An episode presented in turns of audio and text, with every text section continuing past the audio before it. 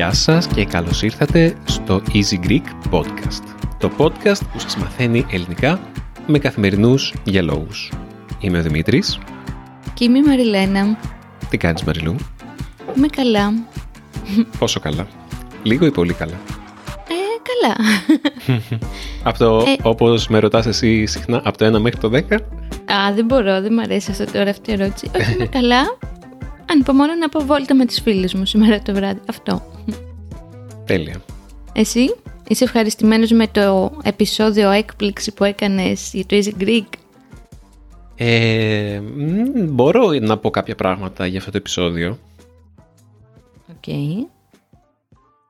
Θα σας πω απλά ότι ετοιμάζουμε μια συνεργασία με το Easy Turkish.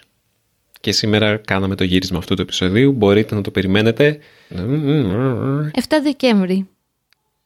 7 Δεκέμβρη βγαίνει, αλλά θα βγει... Ναι, 7 Δεκέμβρη θα βγει αυτό το επεισόδιο. Προσπαθούσα να υπολογίσω πόσες μέρες αφού βγει αυτό το επεισόδιο του podcast θα βγει το επεισόδιο στο κανάλι στο YouTube. Ναι, είμαι ακόμα...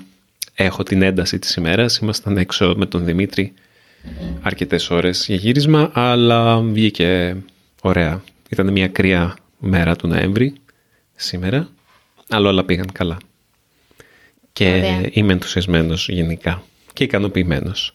Mm-hmm. Ας ξεκινήσουμε ε, σήμερα με ένα μήνυμα που μας αρέσουν πάρα πολύ τα μηνύματα που μας στέλνετε, το ξέρετε πολύ καλά. Λοιπόν αυτό το μήνυμα το ηχητικό μας το έστειλε η φίλη μας η Δάφνη. Μπορούμε να το ακούσουμε τώρα. Γεια σας Δημήτρη και Μαριλένα. Με λένε Δάφνη και θα ήθελα να σας πω γιατί το podcast σας είναι τόσο σημαντικό για μένα και προετοίμαζα αυτό το φωνητικό μήνυμα για πολύ καιρό και ελπίζω λοιπόν να πάει καλά γιατί είναι πολύ σημαντικό για μένα να λάβετε το μήνυμα γιατί μου αλλάξατε τη ζωή με το κανάλι και το podcast σας. Ε, με λένε Δάφνη, είμαι 28 χρόνων, μένω με τον σύζυγό μου σε ένα ωραίο διαμέρισμα σε μια παλιά γερμανική πόλη, αλλά δυστυχώς θα ήθελα να βρίσκομαι σε μια ζέστη χώρα πιο συχνά, γιατί το κρύο με καταθλίβει. Ε, κάνω την διδακτορική μου διατριβή με θέμα την ηθική των ζώων. Εργάζομαι στο πανεπιστήμιο με θέμα τη λογοτεχνία και την οικολογία στο Φράγκφουρτ. Έχω σκοδέψει πολλά σε πολλά μαθήματα τα τελευταία χρόνια, ίσως πάρα πολλά. Τι σπούδασα γερμανικά, ιστορία της τέχνης, λίγο πολιτική, μετά θέατρο, κινηματογράφο, φιλοσοφία και αισθητική. Και τα τελείωσα όλα αυτά, αλλά δεν ποτέ, δεν ξέρω, ποτέ δεν ήμουν πραγματικά ικανοποιημένη. Το γεγονός είναι ότι πάντα αναζητώ την πραγματική ευτυχία την οποία στην πραγματικότητα βρίσκω μόνο στην φύση ή ταξιδεύοντας, αλλά η έλλειψη ευτυχίας μου είχε και έναν άλλο λόγο και ο λόγος είναι ότι δεν νιώθω σαν ολοκληρωμένος άνθρωπος όταν δεν μπορώ να μιλήσω ελληνικά. Ε, ο πατέρας μου είναι Έλληνας και η μητέρα μου Γερμανίδα. Ε, στην Αθήνα έμενα μόνη όταν ήμουν παιδί, αλλά δεν το θυμάμαι. Φυσικά, ε, οι γονείς μου επέστρεψαν μαζί μου στη Γερμανία όταν ήμουν μικρή και από τότε μεγάλωσα στη Γερμανία. Δυστυχώς οι γονείς μου δεν μου έμαθαν ελληνικά και λόγω αυτής της έλλειψης αργότερα απέπτυξα ένα ε, αιμονικό πάθος για την εκμάθηση γλωσσών και έμαθα γαλλικά, ισπανικά, ιταλικά, αγγλικά, σουηδικά, νορβηγικά και κάποιες άλλες γλώσσες. Και προσπάθησα μάλιστα να μάθω λίγα γιαπωνικά και νοηματική γλώσσα, αλλά για πολλούς λόγους δεν κατάφερα ποτέ να μάθω ελληνικά. Πάντα υπήρχε ένα βαρύ μπλοκάρισμα για μένα και πάντα είχα την εντύπωση ότι μου λείπει ένα κομμάτι της ταυτότητάς μου επειδή δεν μπορώ να μιλήσω με την οικογένειά μου και το γεγονός ότι δεν μπορώ να εκφράσω λεκτικά τις περίπλοκες σκέψεις και τις επιθυμίες μου έχει δημιουργήσει ένα, μια άβυσο μεταξύ εμένα και της οικογένειάς μου. Και στο παρελθόν έχω σκοδέψει πολλά χρήματα σε σχολικά βιβλία και ελληνικό διδακτικό υλικό και το podcast σας μου έδωσε την δυνατότητα να μάθω ελληνικά με χαλαρό τρόπο για πρώτη φορά και χωρίς κανένα μεγάλο κόστος. Και νομίζω ότι είναι υπέροχο που θέλετε να μάθετε ελληνικά σε άλλους ανθρώπους, γιατί οι περισσότεροι θέλουν απλώς να μάθουν αρχαία ελληνικά, ξεχνούν ότι υπάρχει μια άλλη σημαντική χώρα στη Νότια Ευρώπη, εκτός από την Πορτογαλία, την Ισπανία και την Ιταλία. Εντάξει, πάντα, πάντα ένιωθα πολύ πόνο στη σκέψη ότι δεν θα ήμουν ποτέ ale, δεν ξέρω, αληθινή Ελληνίδα. Γιατί στη Γερμανία δεν αισθάνομαι Γερμανίδα, στην Ελλάδα δεν αισθάνομαι Ελληνίδα. Το τελευταίο γιατί δεν μπορώ να μιλήσω και ο λόγος που δεν νιώθω Γερμανίδα είναι γιατί κοινωνικοποιήθηκα διαφορετικά. Είμαι ένας απλός ζεστός άνθρωπος που θα ήθελε να έχει περισσότερους φίλους από την Ελλάδα και λατρεύω τον ήλιο, λατρεύω την Ελλάδα, αλλά έχω την αίσθηση ότι υπάρχει ένας γυαλινός τείχος ανάμεσα σε μένα και την Ελλάδα. Και αυτό το βάρος το κουβαλάω μαζί μου όλη μου τη ζωή. Και για χρόνια δεν έλεγα και καν στον σύζυγό μου, έναν Αργεντινό, ότι δεν μιλάω πραγματικά ελληνικά και ότι πρέπει να δουλέψω πολύ σκληρά για να πω μία πληρή πρόταση. Και αν δεν μιλάς τη γλώσσα της καρδιάς σου, τότε είναι σαν να μην έχεις ζήσει ποτέ πλήρως και να μην έχεις χρησιμοποιήσει τη δυνατότητές σου. Και σε αυτό, σε αυτό το φωνητικό μήνυμα έχω μεγάλη βεβαιότητα όταν μιλάω, αλλά όταν είμαι στην Ελλάδα νιώθω ψεύτης, γιατί ξαφνικά δεν μπορώ να... Δεν μπορώ πια να μιλήσω, ντρέπομαι και ο κόσμος δεν έχει υπομονή μαζί μου και οι περισσότεροι με αντιμετωπίζουν σαν τουρίστα στην Ελλάδα και πάντα χρειάζομαι πολύ χρόνο για να συνέλθω από την επίσκεψη και είμαι πολύ εσωστρεφή. Αλλά όταν νιώθω ασφαλή μπορώ να ανοιχτώ. Και νομίζω ότι η ζωή μου θα ήταν διαφορετική αν είχα μεγαλώσει στην Ελλάδα, φυσικά.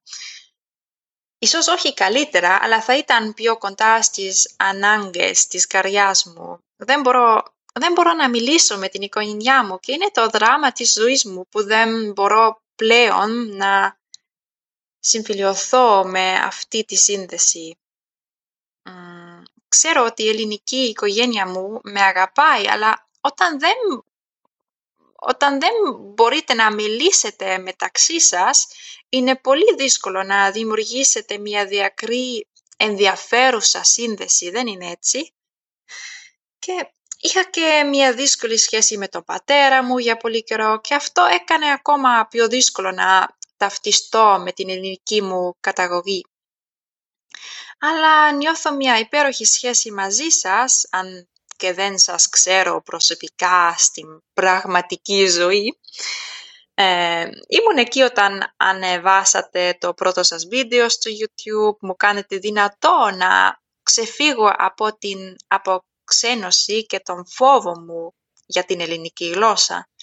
Και είστε οι πρώτοι Έλληνες που δεν με τρομάζουν. Είστε υπέροχοι άνθρωποι και χαίρομαι που έχετε και οι δύο ένα τόσο υπέροχο κανάλι. Και εκτός από αυτό παρατήρησα ότι έχω πολλές ομοιότητες με τον Δημήτρη, μοιάζομαι πολύ. Ε, είμαι και σχεδόν vegan, όμως και ο Δημήτρης καταφέρνει να αποφεύγει να τρώει κρέας, τις περισσότερες φορές. Και είμαι και εγώ hippies λίγο και με ενδιαφέρον και οι τύποι προσωπικότητας εδώ και πολύ καιρό. Ε, είμαι ISFP. Ε, Αν θέλετε να γνωρίσετε. Ε, και θα προτιμούσα να είμαι συγγραφέας αντί να γράφω ακαδημαϊκές εργασίες στο πανεπιστήμιο, αλλά Δυστυχώς δεν, δεν έχω γράψει ακόμα, δεν ξέρω, μυθιστόρημα. Και αν κατάλαβα καλά, ο γιος σας λέγεται Σταύρος.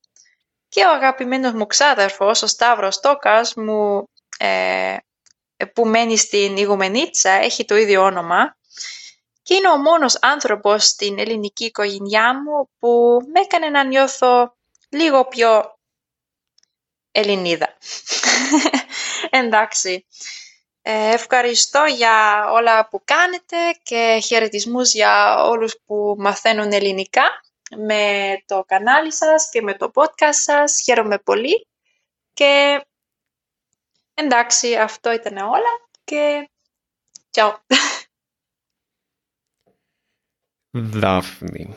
Αρχικά θα πω ότι όταν είδα το μήνυμά σου ήταν 8 λεπτά, δεν ήμουν σίγουρος αν θα έπρεπε να το παίξουμε ολόκληρο. Αλλά τώρα έτσι όπως μας μίλησες και μας είπες την ιστορία σου, θα έλεγα πως θα ήταν μια καλή ιδέα να το παίξουμε ολόκληρο και τα 8 λεπτά και τα 47 δευτερόλεπτα, γιατί νομίζω ότι πολλοί από τους ακροατές μας μπορούν να ταυτιστούν με την ιστορία σου και με το, το χάσμα που μπορεί να υπάρξει μεταξύ μας, μεταξύ εμάς και την οικογένεια. Το χάσμα μπορεί να υπάρξει μεταξύ εμάς και της οικογένειάς μας. Άμα υπάρχει ένα language barrier, άμα υπάρχει ένα γλωσσικό φράγμα, πώς θα το λέγαμε αυτό στα ελληνικά; Είναι όντως, άμα βρίσκεσαι μεταξύ δύο πολιτισμών, συχνά, το ξέρω εκ κι εγώ, μπορεί να νιώθεις ότι δεν ανήκεις πουθενά. Δεν ανήκεις πουθενά, αλλά ανήκεις σε αυτόν τον χώρο, ο οποίος έχει τη δική του προσωπικότητα. Οπότε, μερικές φορές το να μην ανήκεις πουθενά, είναι και αυτό κάτι, αν καταλαβαίνεις τι θέλω να πω. Δηλαδή, χτίζεις τη δική σου ταυτότητα και μπορείς να ανοίξεις όπου θέλεις κατά κάποιον τρόπο. Είσαι ένας χαμελέον. Και αν είσαι μεταξύ δύο χώρων, η καλύτερη δουλειά που μπορείς να κάνεις είναι να γεφυρώσεις αυτούς τους χώρους. Οπότε νομίζω ότι όντας έξω από μια συγκεκριμένη κουλτούρα, μάλλον ε, όντας ε, όχι 100% μέρος μιας κουλτούρας, μπορείς να τη δεις λίγο απ' έξω και να φέρεις νέα πράγματα σε αυτήν. Οπότε, σε ευχαριστώ πολύ για το μήνυμά σου. Μαριλού. Ε, εμένα πάντα με συγκινούν αυτά τα, τα μηνύματα που μας στέλνουν οι φίλοι, είτε αυτό είναι mail, είτε ένα ηχητικό μήνυμα όπως έκανε τώρα εδώ η φίλη μας η Δάφνη, γιατί στο έχω ξαναπεί ότι όταν ξεκινήσαμε δεν περίμενα ότι θα επηρεάζαμε τόσο πολύ τη ζωή των ανθρώπων και μάλιστα με τόσο σημαντικό και τόσο όμορφο τρόπο. Οπότε ναι, κάθε φορά που ακούω κάτι τέτοιο με, με πιάνει μια συγκίνηση και μια γαλήνη ότι, ότι πιάνει τόπο όλη αυτή η δουλειά που κάνουμε και ομορφαίνουμε τις ζωές τους και είναι πάρα πολύ σημαντικό αυτό. Ναι. Ευχαριστούμε Δάφνη για το χρόνο σου. Επίσης ε, ε, κάτι, ένα τελευταίο σχόλιο που θέλω να κάνω είναι ότι τα ελληνικά σου είναι καλά. Μάλλον έχασα κάποιο κομμάτι στην ε, εξιστόρησή σου γιατί δεν μπορώ να καταλάβω γιατί δεν μπορείς να επικοινωνήσεις στα ελληνικά. Με μου ακούγονται εξαιρετικά τα ελληνικά σου. Κατάλαβα όλα όσα ήθελες να πεις. Οπότε μπορείς να μας απαντήσεις τι είναι αυτό το οποίο σε μπλοκάρει. Ή μπορεί να σε μπλόκαρε κάποτε. Μπορεί αυτό να μην έπιασε καλά. Τέλος πάντων, σε ευχαριστούμε πολύ για τα καλά σου λόγια και μπορούμε να συνεχίσουμε στο υπόλοιπο μισό του podcast μας στο θέμα της εβδομάδας που είναι, πραμ, Μαριλού, είναι... Η σχέση μας με τα social media.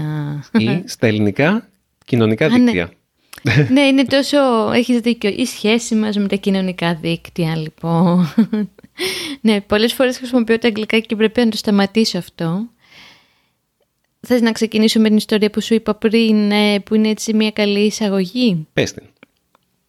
Λοιπόν, ψάχναμε με τον Δημήτρη τι θέμα θα κάνουμε στο σημερινό podcast και ενώ έχουμε πει ότι θα κάνουμε τα κοινωνικά δίκτυα, του λέω αν έχω να σου πω μια ιστορία που σχετίζεται με αυτό.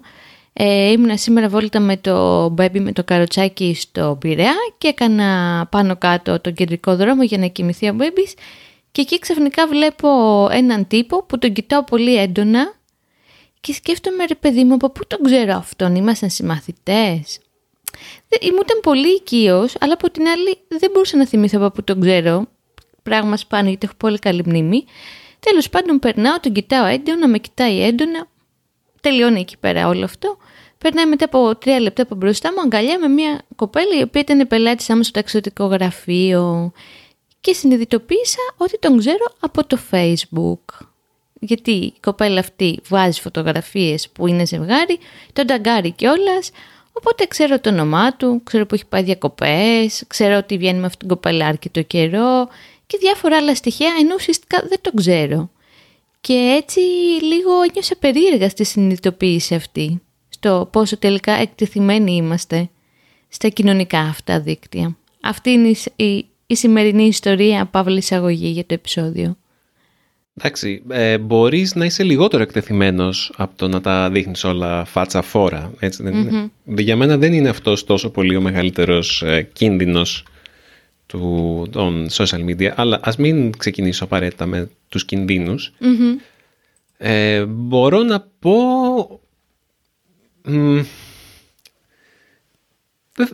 μου φαίνεται βέβαια ψηλό υποκριτικό να μπω σε μια σύγκριση υπέρ και κατά για τα κοινωνικά δίκτυα όταν για μένα τα κατά είναι πάρα πολύ πιο βαριά.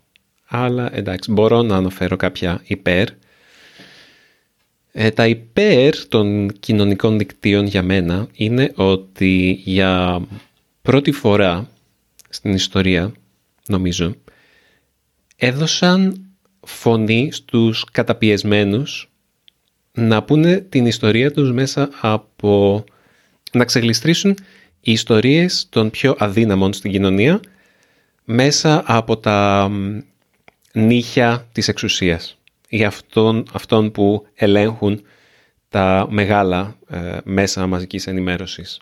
Χωρίς τα κοινωνικά δίκτυα, Twitter, Facebook, Instagram και άλλα, αλλά αυτά είναι κυρίως, νομίζω δεν θα μαθαίναμε ποτέ για πολλά πράγματα τα οποία φανερώνουν αδικία στον κόσμο ή κακία ή εγκλήματα και τέτοια πράγματα. Δηλαδή, μέσα από, μέσα από αυτά τα μέσα, ίσως μερικές φορές και σε υπερβολικό βαθμό ε, μπορεί να λειτουργήσει η καταγγελία.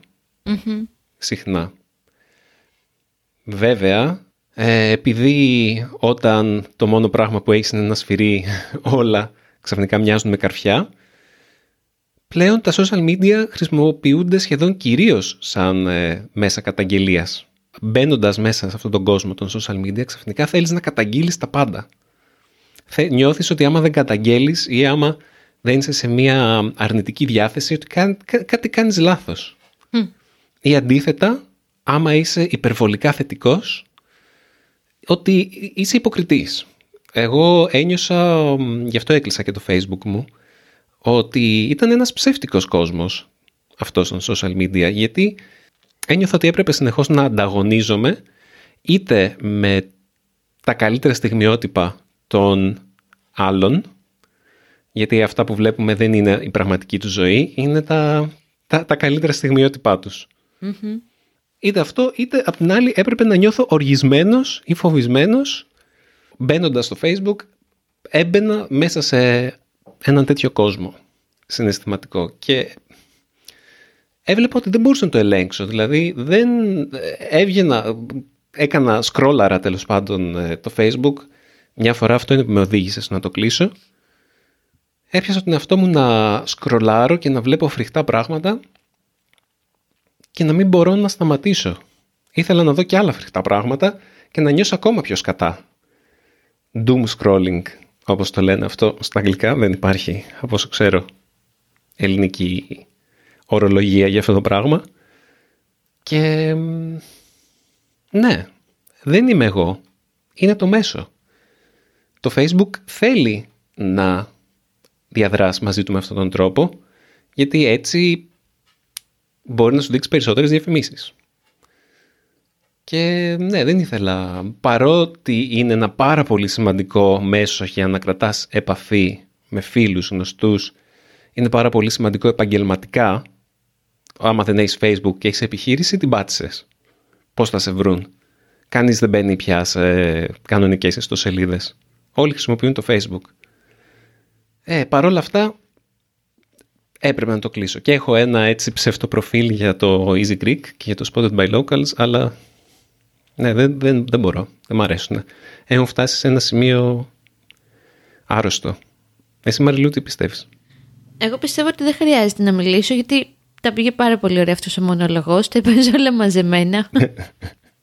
πιστεύω από τη μία ότι είναι καλό αυτό που είπες στην πολύ αρχή του μονολόγου σου, ότι είναι ένα μέσο που ασκεί πίεση, ας πούμε, και κριτική σε κάποιες αποφάσεις που παίρνονται από το κράτος κατά κύριο λόγο ή από κάποιες επιχειρήσεις οι οποίες είναι όχι σωστές απέναντι στον κόσμο που εργάζονται όπως έγινε πρόσφατα με μια εταιρεία διανομής φαγητού που πήγε να περάσει ένα, μια εργασιακή συνθήκη ας πούμε δικιά της και ο κόσμος αντέδρασε και την αποσύρανε. Από την άλλη εμένα λίγο με τρομάζει γιατί εκτονωνόμαστε στο facebook και στο twitter αντίστοιχα, αν και εγώ με το twitter δεν έχω καμία σχέση ε, και δεν κατεβαίνουμε στο δρόμο ή δεν κάνουμε κάτι πιο χειροπιαστό και ρεαλιστικό ή απλά μπορεί να είναι ο νέος τρόπος αυτός και να πρέπει να τον αποδεχτώ και να προχωρήσω παρακάτω. Ίσως ο παλιός τρόπος αντίδρασης να πάει να σβήσει και να μας μείνει το facebook. Οκ. Okay. είναι προφανές ότι πολλές εταιρείες και κυβερνήσεις φοβούνται περισσότερο τα social media παρά τις πορείες. Ναι, σίγουρα. Και βιώνει και όλα αυτά τα ωραία ντοκιμαντέρ που έχουμε δει κατά καιρούς που βλέπουμε το, το πόσο... Το social dilemma για παράδειγμα. Μπράβο, ναι. Το, δεν θυμόμουν το όνομα. Ευχαριστώ. Ή και το άλλο με το Cambridge Analytica. Αυτό δεν το έχω δει. Ναι. Ε, που σου λέει, ρε παιδί μου, ότι πόσο κατευθυνόμενα είναι τα πάντα όλα και εσύ απλά αυτό που λες κάνει συνέχεια μία ανανέωση στις, ε, στο τι συμβαίνει εκεί έξω μέσα από την οθόνη του κινητού σου και καίγεται το κεφάλι σου και παράλληλα περνάνε πολλά μηνύματα τα οποία δεν τα καταλαβαίνουμε. Εγώ έχω φρικάρει την πρώτη φορά που συνειδητοποίησα, άκου τώρα επειδή είμαι και άσχετη, ζω σε άλλο κόσμο εγώ, ε, που συνειδητοποίησα αυτό με τα ας πούμε cookies που κάνεις μία αναζήτηση στο Google, ένα τυχαίο παράδειγμα, ταξίδι στην Ισλανδία και μετά από δύο λεπτά το Facebook σου βγάζει τα πακέτα για την Ισλανδία και πρέπει να αντισταθείς και να μην πατήσεις το link γιατί αν το πατήσεις έχει κερδίσει το Facebook, σε έχει κερδίσει και ας μην, έχεις, ας μην αγοράσεις το πακέτο αυτό για την Ισλανδία. Ε, όπως μου έχεις πει και εσύ κάποτε και έχω την εντύπωση ότι το έχουμε συζητήσει και εδώ το Facebook μας ξέρει, ο αλγόριθμος μάλλον του Facebook μας ξέρει καλύτερα από τον άντρα μας, τη γυναίκα μας, τους γονείς μας, τα παιδιά μας πολλές φορές και ναι αυτό είναι τρομακτικό. Εμένα δηλαδή μου έβγαλε μια φορά αφρικάνικα εστιατόρια στην Αθήνα όπου η αλήθεια είναι εκεί δεν αντισταθήκαμε και πήγαμε με τον Δημήτρη. Καλέσαμε και τους φίλους μας και περάσαμε και πολύ ωραία. Αλλά ναι, δηλαδή το Facebook ξέρει ότι εγώ έχω μια δυναμία, αν μια, σε μια υπηρεσία έχω δυναμία, παρόλο που δεν έχω πάει ποτέ, αυτό είναι Αφρική και ναι, μου πέταξε το αφρικάνικο εστιατόριο στα μούτρα και το έπιασα εγώ το δόλωμα. ναι, είναι λίγο τρομακτικά αυτά τα πράγματα και τα συνηθίζουμε κιόλας, δηλαδή γίνεται κομμάτι της ζωής μας. Εγώ δυστυχώς έχω μια πολύ μεγάλη εξάρτηση. Ουσιαστικά καταλαβαίνω ότι δεν θα μιλήσουμε για τα κοινωνικά δίκτυα, αλλά για το Facebook κατά κύριο λόγο. Να σου πω κάτι, όλα τα κοινωνικά δίκτυα λειτουργούν με τον ίδιο τρόπο. Εντάξει, δεν έχω την εμπειρία του Instagram γιατί το είχα ένα λογαριασμό και όπως συνηθίζω και θυμώνει ο Δημήτρης, έχασα τον κωδικό μου. Οπότε και δεν με απασχολούσε τόσο το Instagram. Καλά, μπορείς να το ξαναβρεις. Ναι. ναι, εντάξει. Μάλλον δεν θέλω. Ε, αυτό που ήθελα να πω είναι ότι με, με στεναχωρεί γιατί έχω μία σχέση εξάρτησης από το Facebook και αυτό γιατί με ξεκουράζει. Οπότε σε αυτή τη φάση ζωής ειδικά όπου είμαι πολύ κουρασμένη με το μωρό ε, αντί να διαβάσω ένα βιβλίο ή να δω μια ταινία ή να πάω μια βόλτα τι κάνω, ανοίγω το κινητό και με περνάω πολλές ώρες εκεί. Παίζει να είμαι δύο ώρες την ημέρα εκεί που τώρα δύο ώρες έχοντας μωρό είναι πολύτιμος χρόνος και παρόλα αυτά δεν μπορώ να, να αποτραβηχτώ. Νομίζω το, το μεγάλο μπαμ έγινε όταν μπορούσες να είσαι στο facebook στο κινητό σου. Ναι, έργα μου. Το οποίο σήμαινε ότι οπουδήποτε και αν είσαι μπορούσες να βγάλεις και μπορείς να βγάλεις το κινητό σου από την τσέπη και να κάνεις scroll 30 δευτερόλεπτα. Ναι, αυτό, αυτό το πράγμα είναι, δηλαδή το βλέπω σε μένα ότι κατεβαίνεις για παράδειγμα να βάλεις βενζίνη, λέγω τώρα, και έχω στο αυτοκίνητο ένα λεπτό μόνη μου και τι να χαζέψω ή να κάνω οτιδήποτε, ανοίγω το facebook. Λες και θα χάσει η Βενετία βελόνι άμα εγώ δεν μάθω τι έχει γίνει αυτή η φίλη που είδα σήμερα στο δρόμο τυχαία και που πήγε διακοπές με το αγόρι της. Ξέρετε, έχω προσπαθήσει να το... Έχουμε προσπαθήσει μάλλον με τον Δημήτρη να το βγάλω από το κινητό μου και δεν βγαίνει. Δεν βγαίνει το Chrome, οπότε μου το έκρυψε ο Δημήτρης μια φορά στην Κίμολο και τελικά το βρήκα μέσα στο κινητό που είναι το Chrome. Οπότε πάλι μπήκα. Δεν ξέρω. Μάλλον η λύση είναι να πάρω ένα κινητό από τα παλιά, από τις μπακατέλες. Μπακατέλα είναι κάτι που είναι πολύ παλιές τεχνολογίες, οπότε να μην έχω facebook στο κινητό. Λέω εγώ τώρα. θα μπορούσες να μην έχεις facebook καθόλου; Όχι.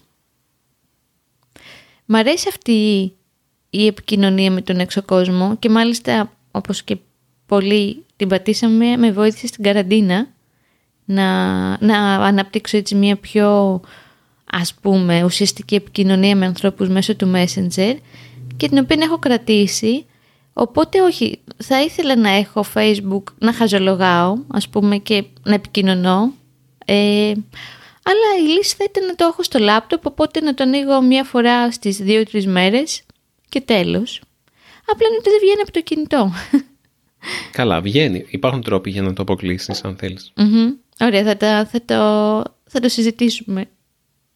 Εσύ τι άλλο έχεις να πεις πάνω σε όλα αυτά που συζητάμε; Είχα δει ένα πολύ ωραίο βιντεάκι πριν κάποιες εβδομάδες από έναν κύριο Mr. Who's the Boss.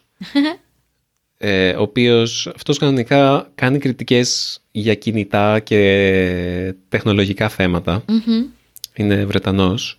Αλλά είχε κάνει ένα βιντεάκι με τον τίτλο I'm worried about humanity's future.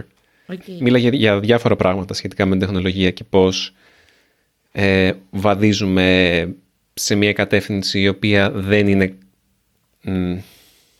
δεν θέλω να πω δεν είναι καλή, γιατί είναι πολύ ασαφές αυτό. Είναι ανελευθεριακή και κάνει τους ανθρώπους δυστυχισμένους ώστε να ωφεληθούν οικονομικά κάποιες μεγάλες Αυτό θα ήταν πιο σωστό. Ότι η τεχνολογία πλέον και ειδικά μεγάλες εταιρείες όπως το Facebook, η Google, η Apple, κάποιες ακόμα η Amazon, αρμέγουν την ανθρωπότητα για να βγάλουν κέρδος από τις σκέψεις μας και τα συναισθήματά μας και τους φόβους μας, τις ελπίδες μας. Τα social media είναι στο κέντρο αυτής της συζήτησης. Δηλαδή στο βιντεάκι του ήταν, ξεκίναγε ήταν το πρώτο πράγμα που έλεγε ότι το Instagram ειδικά είναι αυτό το οποίο δημιουργεί ε, έναν εικονικό κόσμο γιατί κάνουμε τα πάντα για να δείξουμε πόσο γαμάτι είμαστε και πόσο όμορφη είναι η ζωή μας. Αλλά όταν ανοίγεις το κινητό σου και έρχεσαι σε επαφή μόνο όπως είπα πριν με τις καλύτερες στιγμές από τη ζωή του άλλου ή ακόμα και ε, πλαστές στιγμές γιατί είναι πάρα πολύ εύκολο να, να φτιάξεις ένα προφίλ δηλαδή μια εικόνα του ποιος είσαι στη ζωή σου η οποία δεν έχει καμία σχέση με την πραγματικότητα. Και αν ανοίγεις το κινητό σου και βλέπεις μόνο τέτοιες ψεύτικες εικόνες και νομίζεις ότι αυτή είναι η πραγματικότητα, συγκρίνεις τη δική σου φτωχή ζωή που έχει τα καλά της και τα κακά της βέβαια, αλλά έχει και τα κακά της. Εκεί μέσα δεν βλέπεις ποτέ τίποτα κακό. Άρα νομίζεις ότι εσύ είσαι το πρόβλημα. Και σε πιάνει η ζήλια και σε πιάνει η κατάθλιψη γιατί είμαστε όντα που συγκρίνουμε τον εαυτό μας με τους άλλους κοινωνικά.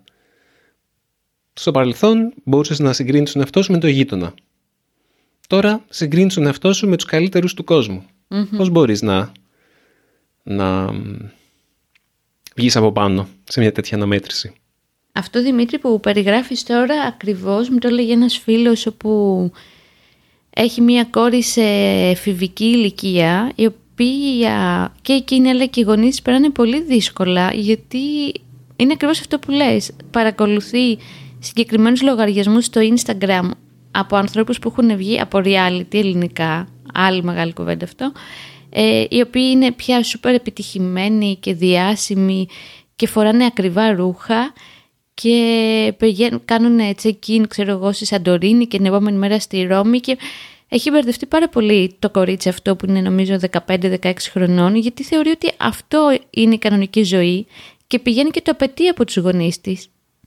Και λέει ότι είστε άχρηστοι ρε παιδί μου που δεν μπορεί να μου το δώσετε γιατί ναι συμβαίνει, είναι πραγματικό αυτό. Εγώ γιατί δεν μπορώ να πάω διακοπές ξέρω εγώ ούτε την, δεν ξέρω πού, μέχρι τη Μήλο, μέχρι τη Σύφνο.